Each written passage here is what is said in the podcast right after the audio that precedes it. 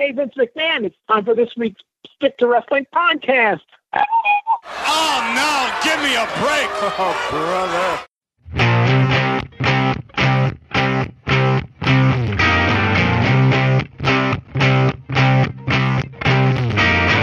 You may be right, I may be crazy about the Stick to Wrestling podcast. I want to thank my friend Billy Joel for writing that song about his favorite podcast, Stick to Wrestling. I'm John McAdam. Welcome to Stick to Wrestling. Give us 60 minutes, and perhaps indeed we'll give you a raw bone podcast. This is the only wicked good podcast out there, and it is the People's Podcast. It is the major league of professional wrestling podcast. And ladies and gentlemen, I'm retiring that last remark.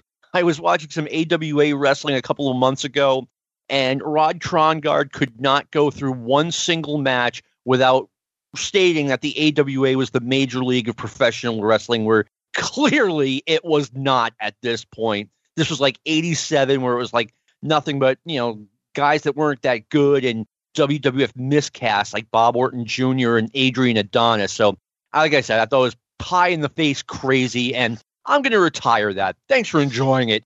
Follow me on Twitter if you want. Just put in the name John McAdam. Follow the guy who has guys fighting with chairs in his avatar. I mostly stick to wrestling on that. Uh, I'm usually good at throwing out a lot of cool wrestling retweets out there.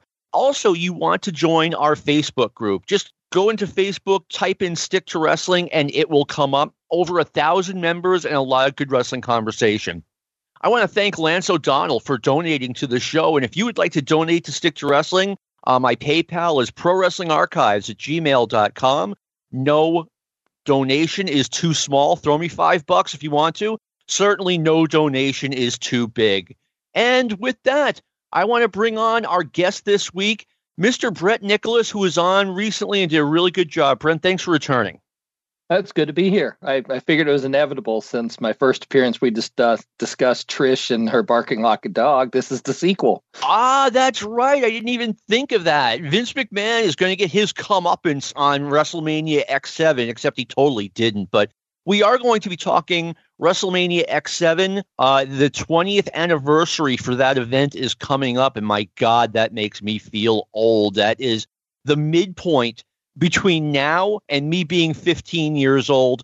Today is the midpoint between WrestleMania X7 and me being 75 years old if I make it. I hope I do.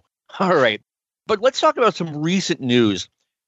This past week, before we were recording, I lost WWE Network.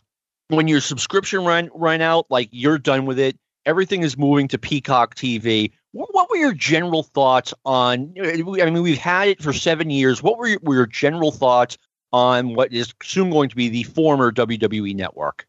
You know, I was a big fan. I wish there was more classic content put up, uh, especially for my taste, would be a lot more of the syndicated 80s WWF stuff that I grew up on.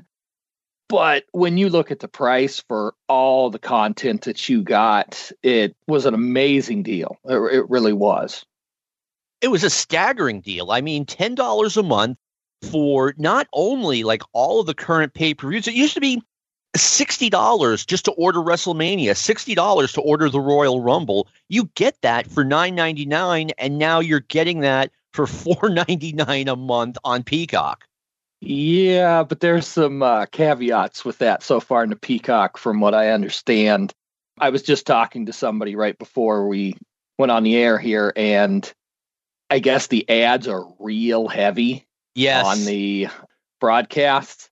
And another big issue is there's some missing content. And I don't mean that they're going to take a while to port everything over, which is a known issue. But I guess they said they put up all the WrestleManias, and WrestleMania 6 is a big missing one. And people are speculating whether it's because Piper had the half and half black and white face. Uh, if they're censoring content with with wrestling and we know that can go down a very dangerous road so i'm not particularly optimistic and and the other thing they're doing is they're putting them up as seasons so it'll say like season 32 for a royal rumble instead of royal rumble 2017 or whatever right.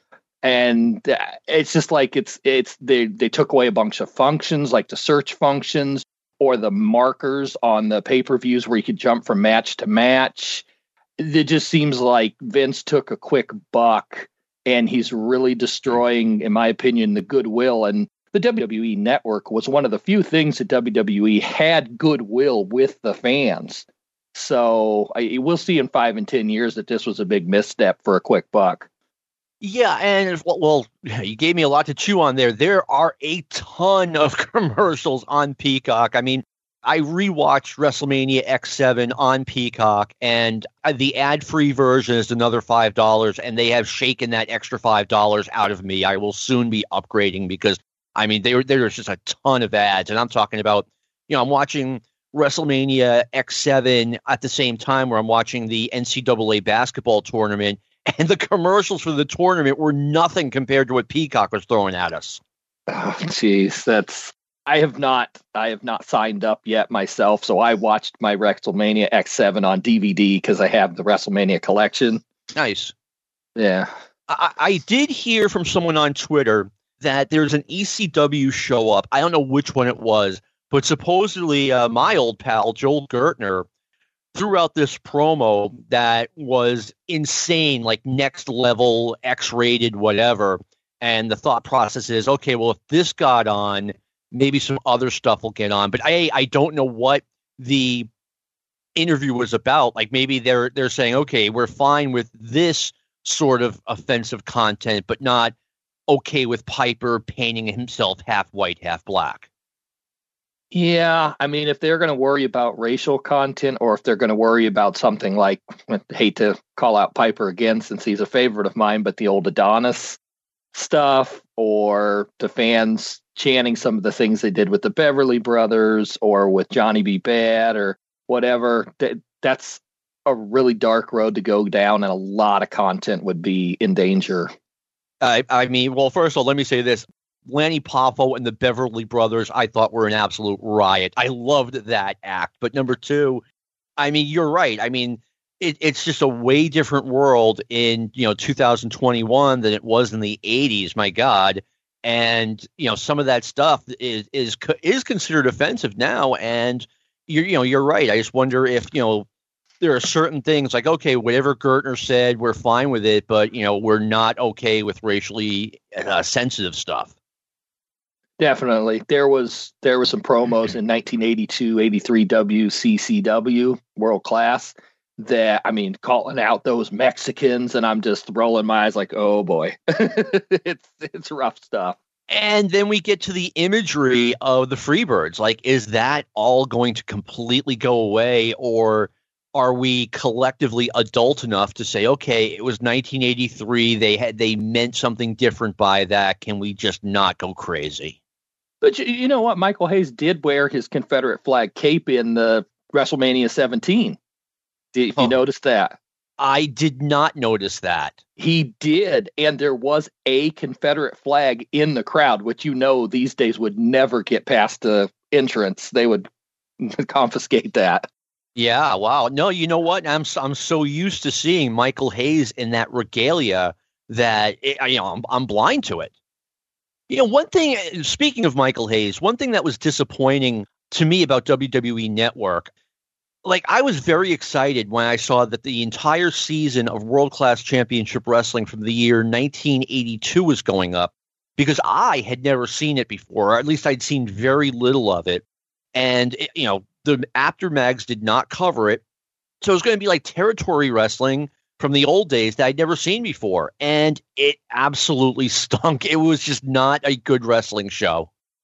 I, I agree. I, I agree it was such a tiny roster, and I think that hurt to a degree too. And then you had guys like Al Madril and Checkmate and being run out there every week. Jose Lothario, who looked about 100 even back then. Mm-hmm. I mean, if it wasn't Devon Von Erichs or the Freebirds or Chris Adams, there wasn't a whole lot there. And even with Devon Von Erichs, you had the issue with them being so dominant. I yeah. mean, they never got their comeuppance. They never you know, it always seemed like they came out on top no matter what. Even if they lost the match, they got their heat back. There, there wasn't a vulnerability about Devon Von Erichs that there was like 1985 Hulk Hogan, in my opinion. No, I have always taken that opinion. I mean, it's the old formula, like a Spider-Man movie. Like at some point, you're like, "Oh no, Spider-Man's in trouble," and then he makes his big comeback. Von Erichs were never in trouble. No, they they they weren't, and yeah, it it worked down there. I mean, man, those crowds were rabid for those three, just rabid. They there were. And speaking of, well, we're going to get into rabid crowds soon because the WWF crowds were absolutely rabid in 2001. But one other problem I had with WWE Network and preparing for this show, I watched a month's worth of the SmackDowns and Raws that happened prior to WrestleMania X7. And WWE Network would at bare minimum crash like about every 30 minutes, sometimes every 10 minutes. And I mean, I would be watching the show and all of a sudden I hear this boop boop noise and I'd be back to my main screen on my Roku. It's like literally a 20 or 25 step process to get back to the show that I was watching and then try to figure out where I was in the middle of that show. So really? Hopefully Peacock won't do that to me. I, see, I didn't have much problem. Um, now, in all honesty, I stopped having the network back in October. I got fed up with Vince and I wasn't watching anything new. And so, um, but previous to that, I did watch it through my Roku and I wasn't having any issues with crashes. So I'm interested if that's, is that something that's gone on a long time or is that something that was newer? It always happened, but it happened rarely. Like I would say once out of every five shows I would watch, it would crash but now it was crashing, you know, over the past month, it was crashing multiple times per show. So maybe it has something to do with, the, you know, the network being discontinued, or maybe it's just something on my end. But yeah, you know, I'd yeah. be in the middle of watching that SmackDown, you know, the week before WrestleMania, and I'd have to reload the thing four or five times. Oh wow, that's that's crazy. Yeah, it kind of takes the takes you out of the moment doing that. totally. But I I I did it and I watched WrestleMania X7 twice over the past like 10 days. So I, I, feel like we're ready. Let's try to take everyone back to March 2001. So much was going on in the wrestling business. Uh, Brent, we talked a little bit about this before the show started. WCW is in the midst of being sold. And one great thing that was happening back in March 2001 is Monday through Friday, Dave Meltzer had his Eyada show on. And I should I should also credit Bryan Alvarez too. He was a big part of the show. And they would give us Monday through Friday daily updates on what was going on. And there was such a thing as what went on Tuesday was completely negated by Wednesday. It was that fluid. Yeah, it's I, I wasn't listening to Meltzer's show, but I was on the uh, old AOL grandstand boards. Yes, ah, AOL, yes. Remember that? I was on those. Oh well, you might have might have remembered me back then. I was quite a uh, poster, and I mean, we were just talking by the hour about what rumor was going on, and so and so is going to buy this, and WCW is going to be on this channel, and blah blah blah blah blah, and it was just, it, it was big. I mean, it was constant speculation every hour of the day, seven days a week. Yeah. And I remember one day, I forget which day of the week it was. I mean, we went from, you know, Jerry Jarrett is trying to buy WCW, but he's trying to buy it in installments, which means that, you know, Turner might not get all of his money. Bischoff was trying to put together a real cash value for it, although at a much lower price. Vince McMahon was interested. And then the day came where someone I had never heard of at the time, his name was Jamie Kellner. He was in charge of programming for everything under Turner AOL. And he just decided, bang, WCW programming is canceled. This is the last week of it. I just remember getting that news and being like, what? And it killed the value. There was, without the TV slot, mm-hmm. there the, the TV time, there was no value. There, there really wasn't. Um, and with all of the contracts that were involved and Vince McMahon managed to buy without having to take on some of the bigger contracts.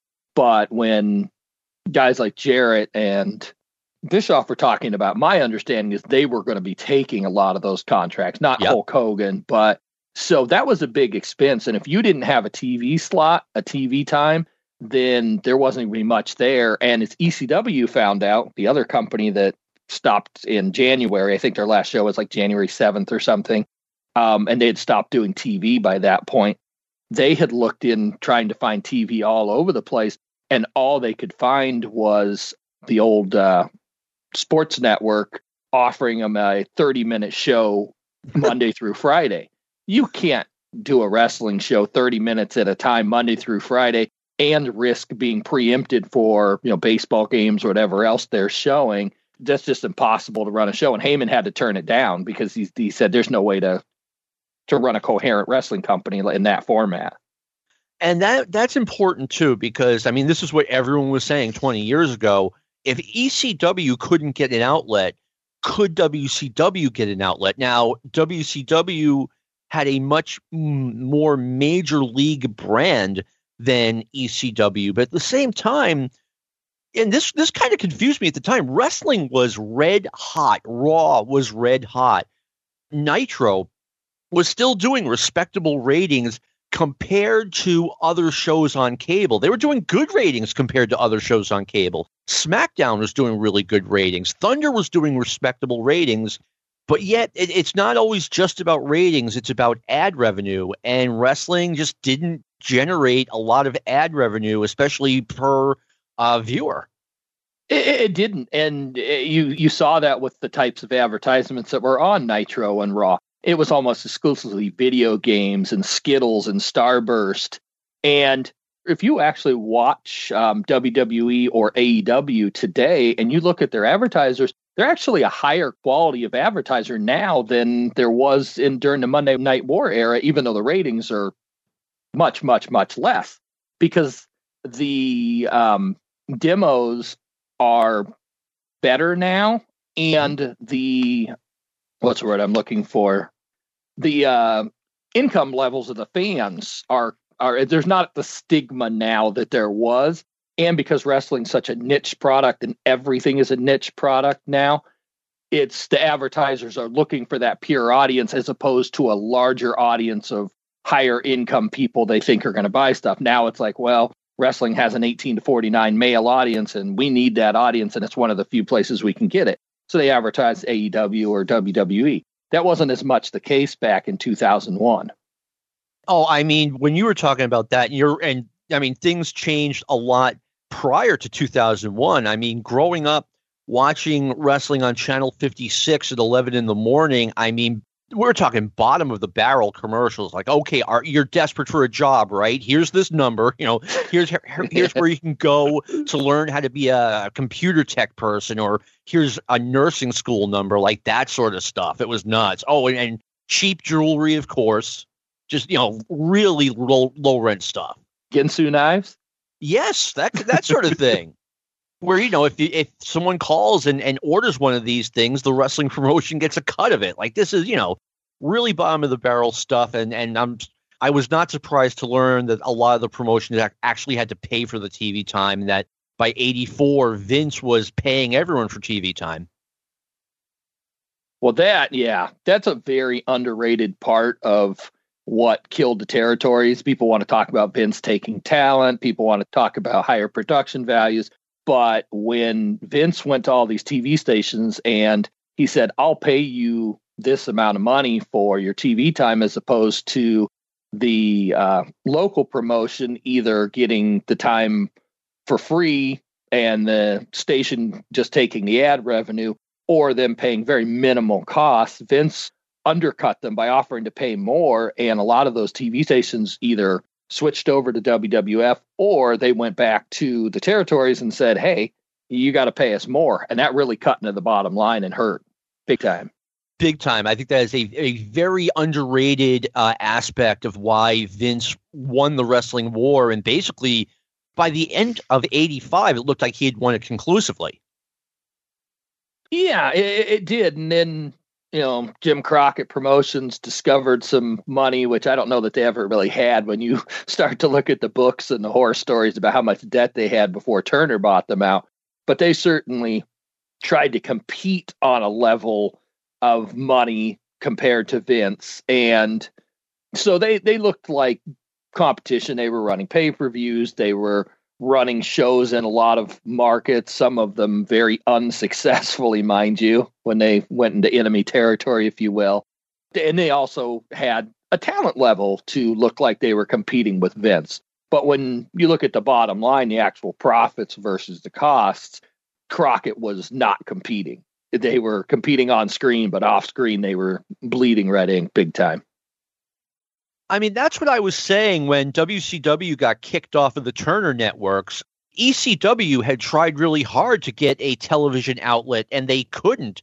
And, you know, wrestling was red hot and I couldn't figure out why. It had, of course, it had something to do with, you know, uh, wrestling revenue as opposed to tennis revenue uh, as far as like bringing in costs. But still, you know, it's, you're still getting good ratings with it. Like, I don't understand how WCW never got on anything and this is with Vince McMahon owning it now. They they could not get a television outlet and it was not for a lack of trying on the WWF's part.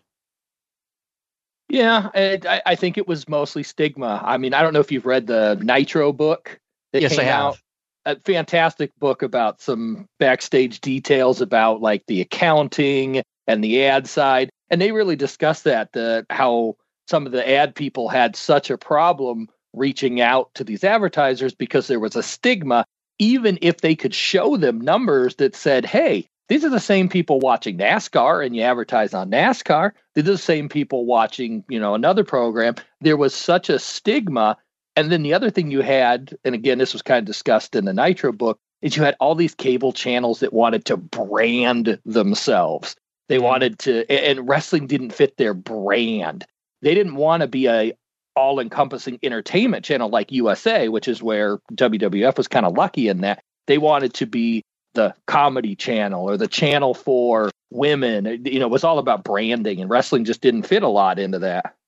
And it's funny because you know, we were talking about so much is happening during this time frame. Not long after the WWF went off of USA Network and went into a new channel called what was it, the national network, with that oozes of charisma. But wait, the national network turns into Spike TV, which is supposed to be, you know, the the macho TV station for guys. And I'm I'm certain they had the Spike move in mind when they obtained WWF programming. It, it was, and you know what's really funny about that is everybody joked before they switched off USA that oh, you know, people are going to not be able to find the new channel ratings actually you can look at the ratings from when they were on USA to the very first show on TNN and there was a distinct drop. And I don't think it was so much people couldn't find the channel on their guide. I think it was it lost a lot of casuals because USA was always in the most basic of basic packages and it was right up front on your cable dial. You know, it's one of the very first things you found after your local channels. Whereas this TNN, before it became TNN, it was a music channel, country music. Yep. And so it was way up there. And probably if it wasn't way up in high numbers, it was mixed in with MTV and VH1. And there literally seemed to be an issue with people finding the channel because ratings really dropped from USA to TNN and it was instantaneous and it stayed that way. Yeah, it went from the Nashville network, which at one point was they invited Jerry Lawler and Jerry Jarrett, I think it was, to talk to them about being on. And Lawler walks in, and the executive says, "Okay, well, I'll I'll listen to your pitch, but we're not putting wrestling on this network." Well, and Lawler's like, "Well, why am I pitching you then? See ya." And so we've gone from that to the, the national network, and now it's going to be Spike TV. So another big change coming up for the WWF. Right now, let's talk a little WrestleMania X7. I was so looking forward to this show, and we'll go into this as we go on, but I was really looking forward to it. They had a lot of good angles, a lot of good storylines coming in, and dang, this thing delivered. This was a great pay per view. This was, along with WrestleMania 3, the absolute two peaks of my fandom as a wrestling fan. You know, WrestleMania 3 peaked when I was younger, and WrestleMania 17 peaked when I was an adult and just everything came together. And then after WrestleMania 17, like a lot of people, I kind of started to drop off. And by 2006, I wasn't watching anything current anymore. Yeah, it was. And your experience is, is not unique because WrestleMania 3 was the absolute peak of the Hogan era. WrestleMania 17 was the absolute peak of the Attitude era. Yeah, yeah. I mean, that's and that's why it's such an amazing show is because you can also see the changing of the guard if you will. You had a couple matches which we'll get into later that were the very much the monday night war brawling through the crowd main event wwf style. But then you had a couple of matches in regal and jericho and benoit and kurt angle that kind of started the newer style that they were transitioning into a more technical style for some of the smaller guys that were coming in and there was a lot less brawling in the crowd and so you saw those two things going on on that same show here with WrestleMania 17 as they were going to go transition into I guess what they call the ruthless aggression era. Yeah. And you're right that's actually a really good point though because you had that, you know, that Chris Benoit versus Kurt Angle match which was way different than what they had been doing but that's what they were going towards in the future it, it was a a safer style in some ways, and in some ways it wasn't. That's what's interesting about it. When done a certain way, the brawling style can actually be safer because you're not taking the bumps that Angle and Benoit took, and we all know what happened to both of them. Yeah. Benoit being the far worse story, but Angle having a lot of problems with painkillers and his own physical well being. But they're also WWF was starting to move to a removal of all the the headshots and the chairs and the and it, I think it was a safety issue too because if you watch those matches where Undertaker and Triple H or Austin and Rock are moving through the crowd, it feels unsettling to me a little bit. Just watching the fans getting in the way and the security just shoving them, and I, I just kept in the back of my mind thinking, man, somebody's going to trip, they're going to break an ankle, they're they, you don't see that kind of thing and you didn't for they they got rid of that brawling through the crowd because I think it really was a safety issue for the crowd and the wrestlers. Yeah, I mean, wrestling crowds they they weren't as crazy as they were in the 70s or 80s, but it just takes one idiot with uh you know some kind of a weapon to really hurt someone. And and you know that goes on in the real world. I mean, not long before WrestleMania X7, I mean, I'm not long, I'm saying like 5 or 6 years, someone climbed into a tennis court and stabbed Monica Seles. So there's dangerous people out there. And there still are. I mean, there's, I don't remember exactly what, but an AEW show, Moxley was doing his entrance through the crowd and somebody like jumped at him. And so now they have that when he does his entrance through the crowd, they have it secured off. You just never know what what can happen, and that's that's why I think they got rid of that. I mean, the amount of staff that they had event staff at WrestleMania 17. You see all those yellow coats. It it was insane. I'm looking at all of those coats and thinking, how much did they pay for event staff at this? Oh, yeah, and and you know, I mean, like I said, it's it was it was a weird time too. I mean, it was right before, not right before, but six months before 9-11. and you know, there and like I said, it, I got held up at the Canadian border earlier that year, like January 1st, for like three or four hours, there was a big brushback because of there was some like threat of a Russian suitcase bomb going through uh, someone's uh, tr- the trunk of someone's car. So they thoroughly inspected every car, and I was like waiting at the border in line for like three or four hours. So there's a reason why we had security like that in 2001. Oh yeah, oh, oh yeah, definitely. But it it just it, it's a little jarring when you look at the way the production versus today versus back then. You know, obviously, there's the good things like you don't have the herky jerky in and out cameras back then that you do now. But then there's some other things like the the signs being so prominent. I mean, I've never seen so many signs with somebody's name and an arrow pointing down. I'm like sitting there thinking, really? That's that's what you brought to the arena? and it was like everyone had a sign eh, on on Raw, on SmackDown, and on the pay per views. Eh, yeah, and if you're not if you're not a kid, I just don't get that. I mean, I have no problem with kids bringing signs, but you know, I see some adults sitting there and their sign is either their name and an arrow pointing down, or even worse, just a sign that says Steve Austin. what, what are you really accomplishing there? well, okay, you're a Steve Austin fan. Thanks for letting me know.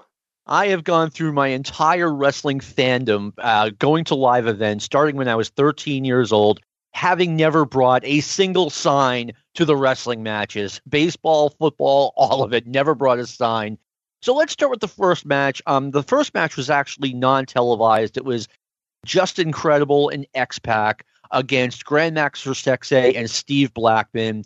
I just want to throw in a, a quick thing. Uh, Scott Taylor or Scotty 2 Hotty was out with a fake injury. Kurt Angle injured him during a Raw, uh, broke his ankle, whatever.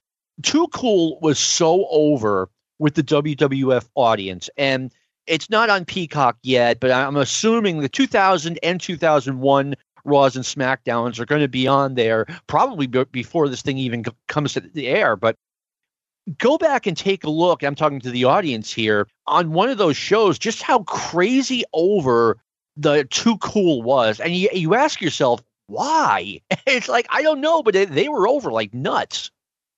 Because people people like to be a part of something. That's why all the little chants that you can do back and forth, the call and response are are so big, whether it's DX, whether it's something as silly as everybody in the crowd going, We the people. If you yep. remember that one, people love that sort of thing. And I think that Too Cool had a similar vibe to that with the whole little choreographed dance that they did. And then they put the sunglasses on Rikishi, and people just respond in a Pavlovian fashion, if you will, to consistency and to sameness. They're like they all just look at each other and go, "Hey, I know that one." It's kind of like an SNL thing where with the recurring characters, sometimes it's not even that they're really all that funny. People are just like, "Oh, I know that guy," and then they go and they do the catchphrase at work the next day. It's just something that people can share as a common bond between people. I think. I agree with that, and I think there's another element to it. I don't know if you've ever seen the movie Can't Buy Me Love. It came out in like 86, 87. Tons of times. okay. Eh, and by the way, that was very much like the my experience going to high school. very reflective. the movie was about a kid who suddenly became popular and he's going to a dance and he does not know how to dance, so he puts on what he thinks is American bandstand, but it's really an African cultural show where they are doing, by United States standards in the 80s, a very odd African dance. This guy watches this, goes to his dance, starts doing this bizarre African dance, and people started doing it with him. And all of a sudden, the whole auditorium is doing this odd dance. I think that's what Too Cool was all about. The WWF, everything they did at this point was cool. So Too Cool was cool. Yeah, that, that, that's a good point because yeah, that was the theme of the movie is that because they thought he was cool, then they almost follow what he did. Yes. So yeah, there's there's a similarity, and that's a that's a good point. I like that uh, analogy because I love that movie. All right, uh, first match that we actually get to see, the dark match was not on WWE Network. Is Chris Jericho defeats William Regal? These two had been going back and forth for a while. They did a vignette on Raw where Chris Jericho urinated in his tea and he drank it because it's 2001 WWE. What did you think of this match? Well, first of all, Regal's facial expression when he drinks the tea is just second to none. Uh, yeah. Um, but there was a lot of good aspects to it. But like a lot of Chris Jericho matches, and I say this as somebody who considers Chris Jericho one of my absolute all time favorites, there were some noticeable botches in it as well. There was a cross body out of the ring that was botched pretty bad. And then the finish itself was a minor botch, but where Regal wasn't quite in the right spot for the Lionsault. So Jericho had to pick him up, body slam him in the right spot, and then do it. And as somebody who's seen a lot of Jericho matches, it stuck out to me like a sore thumb because I was like, oh, that's not how the Lionsault's supposed to go. It's supposed to be super quick, off the ropes, boom, for the pin. But besides those minor quibbles, I thought it was really solid. Regal is a technician. He everything he does looks good. It looks sharp. And Jericho brought a lot of energy. He was really over with the crowd. So I mean it was a solid opener. It got people into the show. I thought it was a good opener. Chris Jericho, as you had stated, I think this was his first WrestleMania match.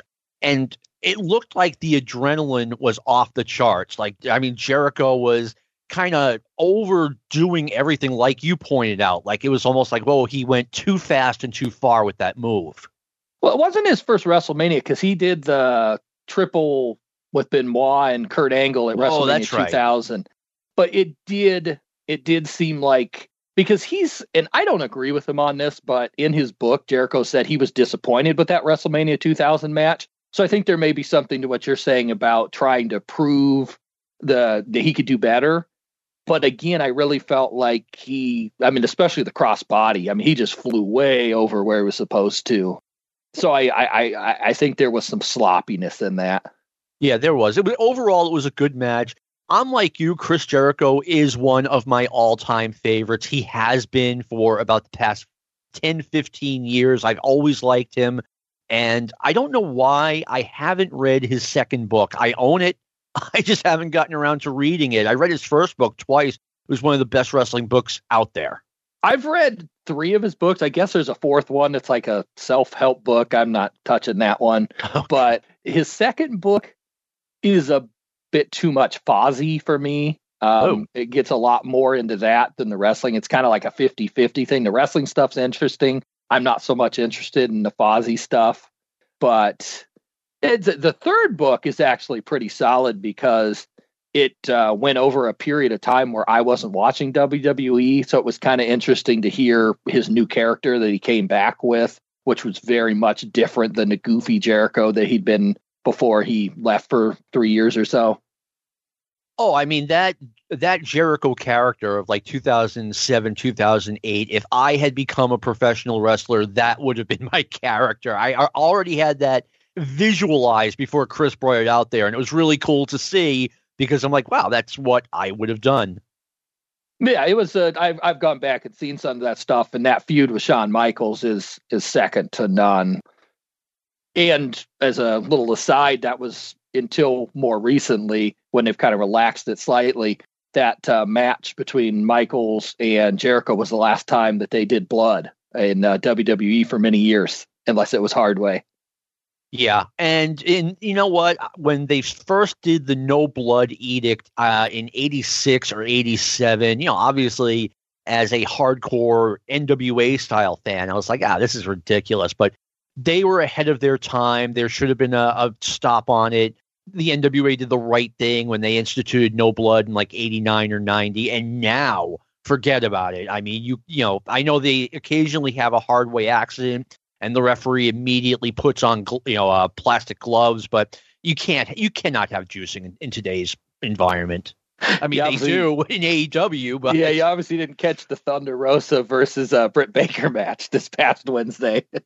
no, I, I will see it, and just my my joke going around. We're in the middle of the uh, first round of the NCAA basketball tournament. My my bracket looks like Britt Baker's face after that match. I, I, I had Ohio State in the finals, so I had them final four. I'm with you. Yeah. You know what's an interesting thing I didn't mention too is Heyman. This being his first WrestleMania and really his, I think his first pay per view overall. He may have done the February one, but it was such a breath of fresh air for me to hear Heyman after listening to Lawler go on about puppies and act like a overactive little 15 year old for four years. I really like Jerry Lawler in the new generation era, but once they hit 97 and the shackles were off, so to speak, on how he could announce, I was not a fan. And I love the Heyman JR mix that they had and how they played off each other. You know, we talked about, you know, so much was going on. This is another huge thing that was going on. Jerry Lawler who had been the voice of Raw certainly since, you know, the Attitude Era had started, all of a sudden, you know, they, the WWF lets go of his wife, the Kat, and Jerry Lawler walks out with her. And, you know, it amazes me that they couldn't get something done. But Jerry Lawler's departure from Raw was also a huge deal. And this was Paul Heyman's first pay per view. Yeah, and I thought I thought he did great. I mean, he used to be an announcer in uh, WCW as well, and I always liked him. I just thought he brought a different vibe, and I thought he brought a seriousness to it that I preferred to Lawler's constant jokes and just being so pervy about everything. he was a little pervy, and a lot of his stuff was right out of the Henny Youngman joke book. And and I liked Lawler, but I agree with you. Heyman was definitely a breath of fresh air, not only on Raw but on the pay per views. Yeah, yeah, i absolutely. But for many people, that was also seeing Heyman was the end of ECW. They were yes. okay. Well, it's not. Um, Francine actually spoke on that from Francine that used to work as a uh, valet in uh, ECW. She said they all had believed that Heyman was going to find him a deal, find him a deal. You know, they drank the Kool Aid, so they they had that faith in him, and then they saw him on show up on uh, WWE TV, and then they all went, "Well, okay, I guess it's over now." That Dawn Marie said the exact same thing. As you know, she thought it was coming back. She thought Paulie was going to get them a new TV outlet. That they, they were just on hiatus, and as soon as she saw him on Raw, it's like, well, it's over. Well, he said he was going to be out in L.A. doing that, and then it turned out he was filming Rollerball. he may have been doing a little something on the side, looking for something on the side. I mean, ECW was his dream, but I also know that, you know, you get burned out very quickly when you're running a wrestling promotion. And Heyman had been running that thing since 95 or 96 when Alfonso, uh, not Alfonso, Todd Gordon left. Yeah. I mean, he'd been booking it all the way since 93 when Eddie Gilbert first left. But 95, Todd Gordon pretty much just became an on screen character. Yeah. And so Heyman was doing it all and he was burnt out as can be that, by that point because he was never a good businessman. Let's be honest about that. He, yeah. you, we've all heard the horror stories. So, I mean, and, and not to get too far away from WrestleMania X7, but I mean, it was really sad what happened with Eddie and Paul. They were best friends, and each one, Eddie thought that Paulie had taken, you know, gotten in Todd Gordon's ear and had stolen his booking job, and Eddie, I don't think Eddie and Paul ever spoke again.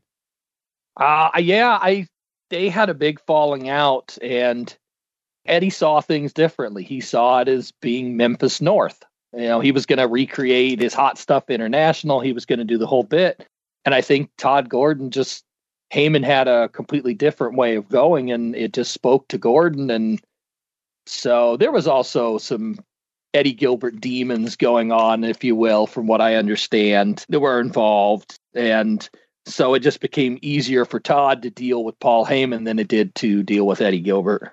I mean, I, I personally one night saw the Eddie Gilbert demons, and it was kind of funny. I'm not going to talk about on the show, but um, I mean, it was kind of sad because we broke into, you know, Paulie had his faction of people who believed the story that hey, Todd Gordon was getting rid of Eddie Gilbert one way or the other, and there are people in Eddie Gilbert's corner who think that Paulie totally totally stole his job out from underneath him. So now not only did we have Eddie on in one corner, Paulie in the other, former best friends, former roommates, but you've got people lining up behind them.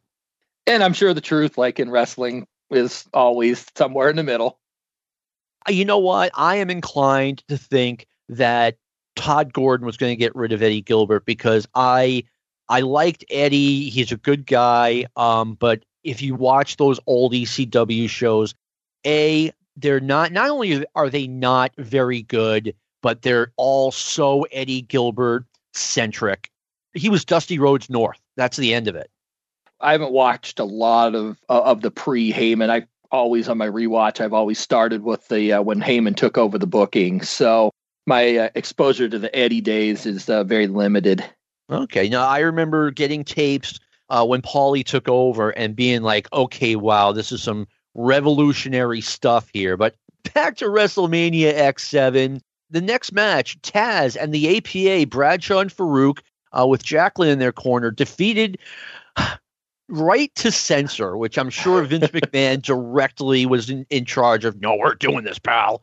Bull Buchanan, The Godfather, and Val Venis. Kind of a throwaway match.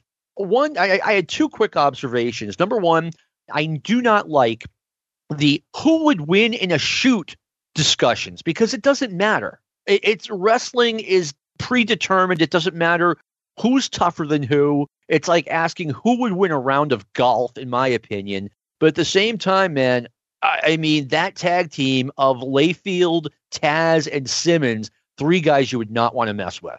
Yeah, I mean, it was a throwaway match. It was designed just JBL was the Texas guy. Let's let him get the pinfall. And Mhm. although I thought the crowd response, at least on the DVD, you never know with the, the sound mix on those things, but I thought the uh, crowd response was kind of tepid, to be honest. But I agree with you on the uh, the shoot fight stuff. I've always, when people start talking about, man, that Harley Race, that Haku, that's nice, but I I don't worry about whether Chris Evans or Robert Downey Jr. or Christopher Hemsworth or whoever people are playing superheroes these days can win a fight. It's what you see on screen. Yeah, And, and that's, being, that's the way it is in the ring. yeah, and being able to, as as Bill Watts says, turn a, a, a bar into a parking lot. That, that's great, but it doesn't draw a dime. I've always thought it was funny that people who tend to be the most dismissive of the marks, if you will, are often people who are the m- most markish for these so-called tough guys. Oh yeah, that that has been my observation over over thirty years. Another thing that I noticed watching this match, I'm like, wow, Ron Simmons looks old, and Ron was older than I realized. For some reason, I thought he was in like his mid late thirties. No way, he's forty three here. Oh wow, I know. I did not realize. Well, I mean, I guess with football and stuff, he got a little later start. But yeah, I didn't realize he was that old either. No, and for some reason, I have a false memory that he was playing at Florida State in like 82, 83. He was an All American 79, 80, so that's where I got my mis- miscalculation. Yeah, I always thought the, the RTC was an easy heel group. You know, you weren't going to main event with them, but it was an easy way to get some booze on the crowd, let the faces win, feel good moment, and it didn't uh, it didn't hurt anything. And Vince got to do his little guffaws in the back the way that Vince does because boy, he's sticking it to that uh, PTC, the real group that was going around making life miserable for WWF. Oh, I, I I forgot. I for, was thinking. I remembered he was sticking it to a particular group, but I forgot it was the PTC that he turned into the RTC. Good old Vince, man. You gotta love him. Yeah. All right. Next match, we have Kane versus Raven versus the Big Show. I mean, it's a triple threat hardcore match. Any thoughts on this match? it's very much a product of the time. You know, that hardcore style, walk Yeah. around, hit each other with weapon, walk around, hit each other with weapon. I did get a kick out of Raven's cart of weapons that he brought, most of which didn't get used. Like there was a Frankenstein head in it and some other stuff. But you know what really struck me though was because you know the story, Big Show disappeared relatively soon after this to go to a Fat Farm, I think, to lose weight. And JR made a comment when he came out about how he had unlimited potential, but you can't live off that. You've got to get it done. I was like, ooh, shoot comment. so I mean, it's funny that 20 years later, or not, he's with AEW now. So let's say 19 years later, he was still with that company because they were trying to get rid of him at this point. They were trying to get him to quit. Uh, he had signed a 10 year, $1 million per year contract, which is not very much now, but it was a lot then. And they were actively trying to get rid of him. yeah, I mean, he was expensive and he didn't turn out to be at that point a main eventer at all. Uh, and, and part of that you can blame on Big Show. Part of that you can blow you can um, blame on Vince for maybe not booking him as strong as they should have when he first came in. But that was the time period where Vince had to show everybody who came over from WCW that uh, they weren't all that great, knock them down a peg or two, and then rebuild them. He did it with Jericho too. Jericho came in hot, and after a couple months, they're like, "Well, you can't work the WWF style, so here you go hang out with Bob Holly in China for a while."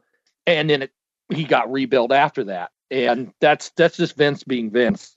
Well, while we're on the subject, I've always believed that Chris Jericho was held back because he was too much like Triple H, and Triple H saw him as a either Triple H saw him as a threat or those around Triple H saw Jericho as a threat to Triple H, Vince McMahon, soon to be real life son in law and they booked Chris Jericho to look like an idiot. I, I will always believe that someone went out of their out of their way to bury Jericho around this time. That's that's a common I've that's a common uh, thing. I've seen that from a lot of people. And I mean, it certainly wouldn't surprise me because there's ample evidence from people who've talked about Triple H and Shawn Michaels trying to bury The Rock early on. Obviously, he doesn't have a lot of similarities to Triple H, but they saw that same threat to their spots at the time with The Rock as well.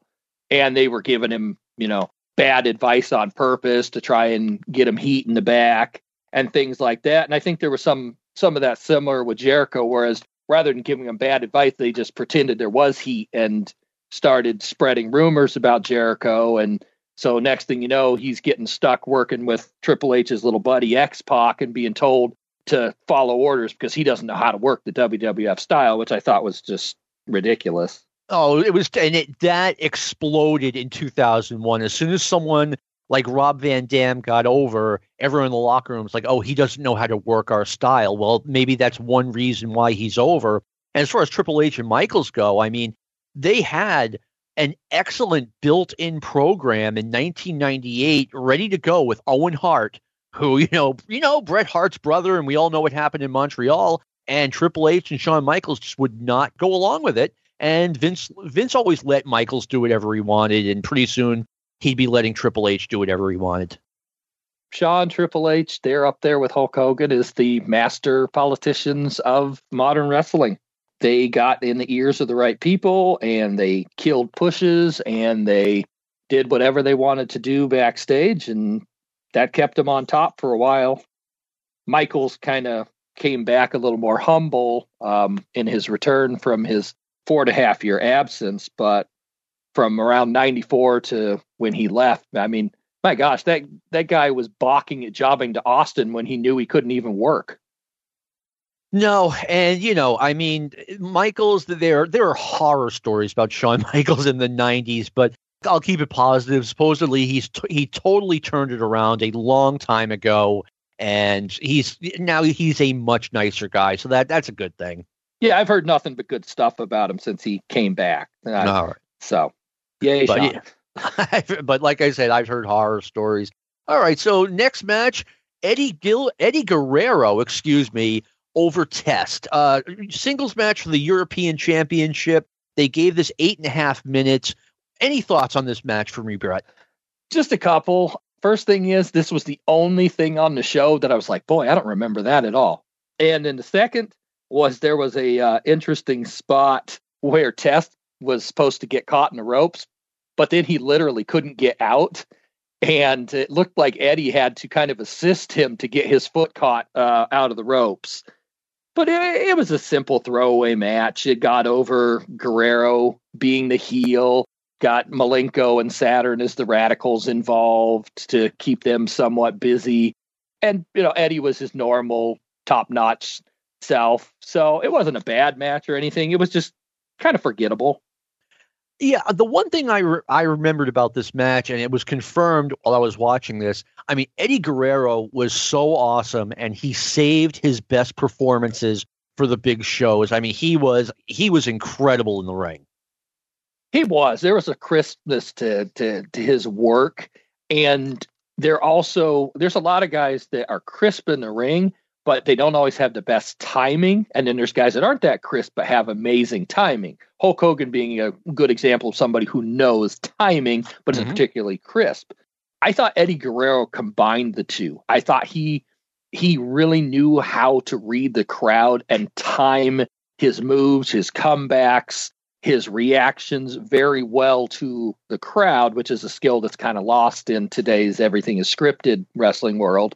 And he combined that with just amazing technical prowess. So i he was absolutely one of the top five in ring performers at that time, in my opinion.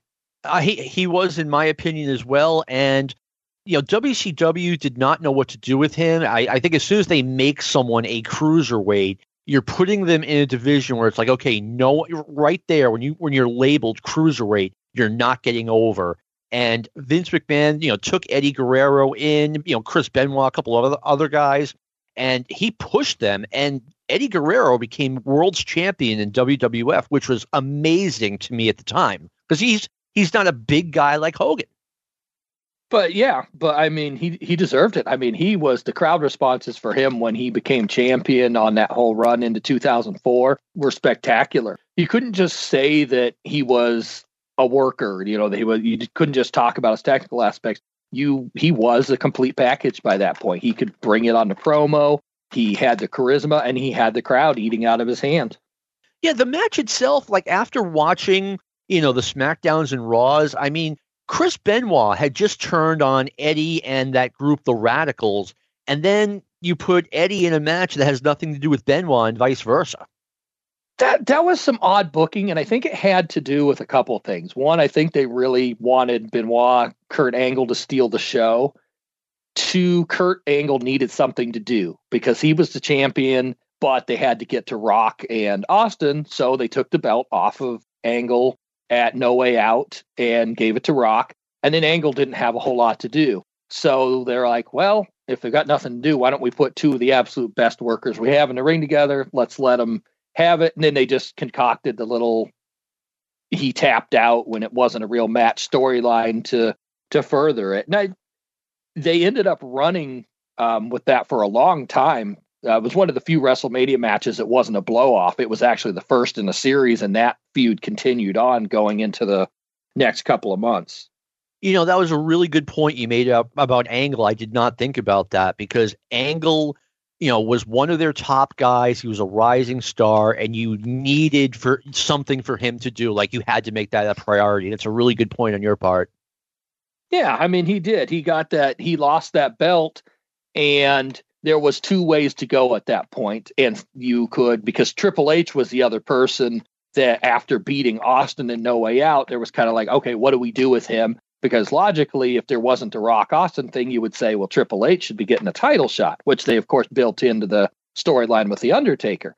Mm-hmm. So you could do Angle versus Triple H, but one of them would have to turn face, or you do heel versus heel, or you could do what they did, which was find a couple of people that were involved in other things. The Undertaker had been involved with Kane and Big Show and some stuff, and they just kind of pulled him out of it and moved him over to Triple H. And Angle had been involved as being champ, and Benoit had been with the Radicals, and they moved that out and put that together. So it was kind of a late build with those, but I, I really thought in both cases they did a nice job of of telling a story. No, I, I totally agree with you. My, my, my last comment on this match, Perry Saturn was out there with a Lugz T-shirt, L U G Z, and man, that was that was a trip in the time machine for me. Perry Saturn. There was a guy who was just a massive disappointment in uh, WWE when he came over. He he did nothing as as one of the Radicals, really. Uh, no, he was just a goofball. Yeah, and they booked him that way. The Eliminators, uh, Perry Saturn and John Kronus, were one of the all-time great underrated tag teams and I'm glad Saturn got his moment in the sun, but it, it, just, you know, it never turned into what I thought it could have turned into for him.